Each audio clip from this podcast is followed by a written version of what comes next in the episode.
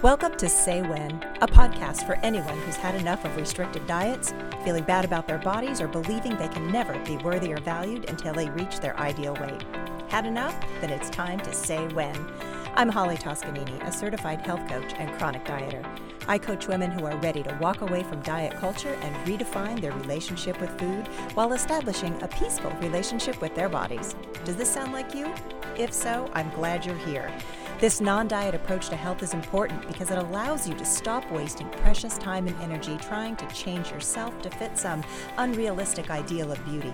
Plus, it speaks to your underlying desire to feel valued and worthy just as you are. Ready to learn more? Let's get started.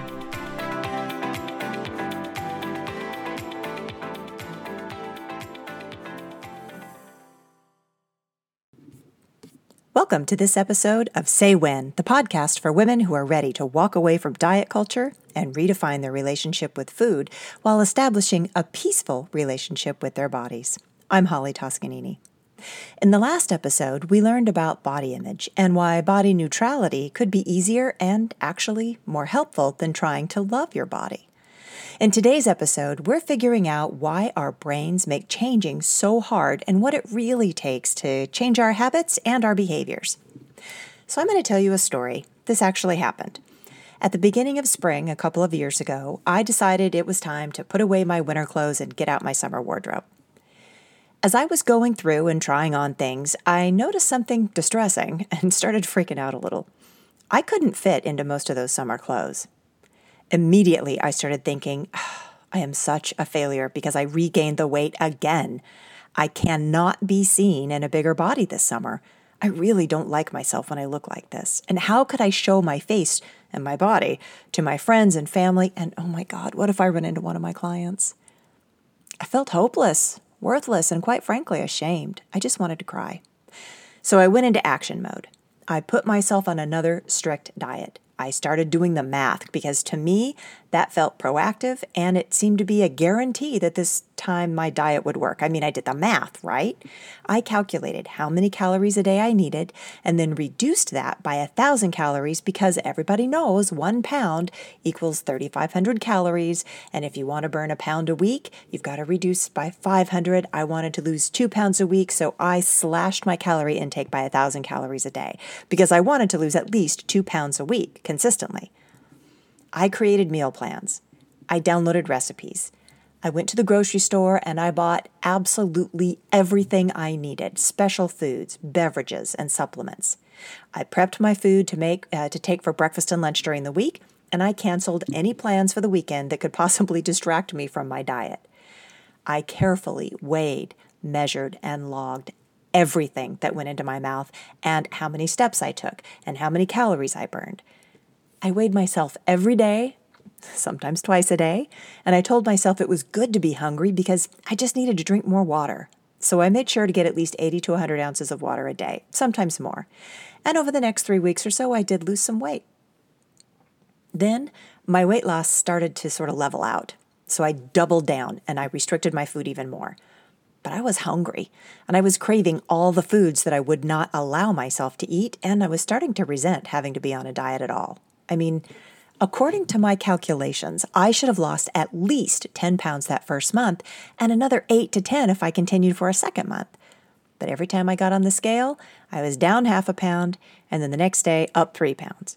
And even though my food intake and my calorie output were exactly the same as the weeks when I was losing, nothing was changing. Why wasn't this working? I did the math. I should be losing like crazy. So, what happened next? Well, the result was I was grouchy, I was hungry, I was frustrated, and quite frankly, I was a little angry. I just couldn't keep this up. So I quit. I thought, well, I guess it's true that I'm a failure who is unworthy of anything good in the body I have. I really don't have any self control, and I must be a bad person because I can't lose weight and I can't keep it off. Something has got to be wrong with me. You see, I tried to change myself by only addressing what and how much I ate and how many calories a day I could burn. All my negative thoughts were getting in the way, and I couldn't see what was really going on. I was stressing out over what I was eating, but not paying any attention to how I was thinking or how I was feeling.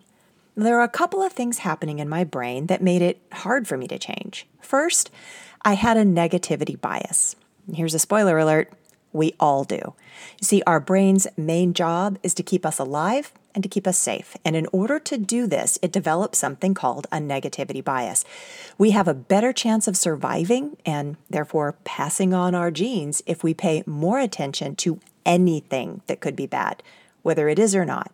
It makes negative events seem so much more important than they actually are. This means you might be having a really great day at work when you get some negative comment from a coworker. Instead of remembering the great day, you end up dwelling on the few seconds when some random person said something negative to you or about you. It's the bad things that really grab our attention and influence the decisions that we make. So when we try to change, our brains see that new behavior as unsafe and potentially threatening. When we feel unsafe, we resort to those more familiar behaviors like soothing ourselves with food in order to feel better, feel safe, or feel protected, or just feel numb, feel nothing at all. Second, I was sort of addicted to my problem of needing to lose weight because I was absolutely convinced that being in a smaller body would make me magically happy. My mindset was wrapped up in the idea that I needed to fix myself, combined with my thoughts that I wasn't good enough the way I am right now. The root cause of my problem was my unwillingness to acknowledge and allow myself to feel all my feelings, especially the ones that made me uncomfortable. I had this fantasy that I absolutely believed in that once my problem, which was weight loss, was solved, every aspect of my life would be perfect and I would never have to deal with my negative emotions again. What it boils down to is this to change your behaviors, you need to change the way you think and the way you feel. The way you change the way you feel is to change your thoughts. You might be thinking, yeah, that's great. Just create some positive affirmations and say them every day. Problem solved. But I'm talking about more than that. See, I'm not just talking about thinking positive thoughts. The problem with positive thinking is this we don't necessarily believe these new positive thoughts 100%. I mean, it's really hard to believe thoughts that are just too far from our current belief system. If I'm thinking to myself that I hate my body, it's really hard to all of a sudden then, st- then start to tell myself that I love my body and actually believe that thought. So let's go back to the beginning and break down the experience I talked about earlier. Here's what happened I got out some clothes I hadn't worn in about a year and realized they no longer fit me. I immediately had a ton of self judgment about this. I saw this as something awful and humiliating. Now, that caused me to think that I'm a loser, I'm a failure, because I gained weight again, that I was unworthy in my current body, I was undeserving. It also made me think that I didn't like myself when I looked like this and that I didn't think anybody else would like me either. Those thoughts caused me to feel hopeless, worthless, and ashamed. My body felt like my stomach was in knots and my shoulders felt tense. So, what did I do? I went on another restrictive diet. The end result? I failed at dieting, I didn't lose the weight I wanted, and I believe there must be something wrong with me. Not only did I not lose weight, I reinforced my original belief that I was unworthy in my current body. But imagine this what if I changed the way I thought about what had happened, about that experience? What if I could manage my mind to create a different result? What would have happened if I looked at the experience of not fitting into my clothes with curiosity instead of judgment? What if I saw this as an opportunity to go shopping for new clothes that fit me well and that I felt super confident wearing? How different would my thoughts have been if I'd had a little self compassion? What if I thought, well, all right, my body's changed? What if I was content and understood that our bodies are always changing? What if I felt excited to go shopping and update my wardrobe instead of punishing myself because my body changed shape or size? If I could change my thoughts about this, I could feel neutral about the circumstance. I could then buy clothes that fit me well and that I felt good wearing. I could clean out the closet and give away my old clothes if I wanted to. I could realize and believe that my value was inherent, that I am now and always been worthy. I am a valuable person regardless of any size. When you look at them side by side, the circumstances or the triggering event of having clothes that were the wrong size for my body was the same in each scenario. The difference was how I thought about that circumstance. In the second one, I was able to practice curiosity and neutrality about what I was experiencing instead of judgment. The new thoughts I had because of that shift in my thinking caused me to have different feelings about what was happening. And because I felt differently, I was able to take actions that were helpful, peaceful, and self affirming. And the result was I felt that my value was inherent. I am now and always have been a worthy and valuable woman, regardless of my size, shape, or any number on the scale or on my clothing label. It takes a lot of practice to change the way we think about things, but it's really the best way to experience lasting results. Once we get the hang of it, we can use this method of managing our minds for anything we want to achieve.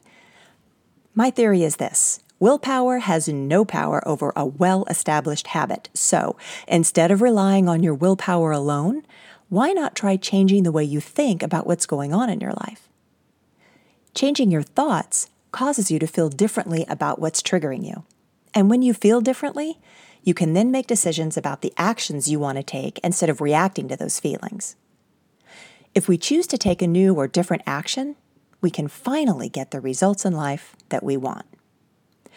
By changing our thoughts, we can change everything our behaviors, patterns, actions, reactions, habits, emotions, and even our world. I hope you enjoyed today's topic, and if you think you're finally ready to walk away from diet culture and learn to accept yourself in the body you're in, click the link in the show notes to schedule a call to find out how working with a coach like me can help. Thanks for joining me. Bye for now.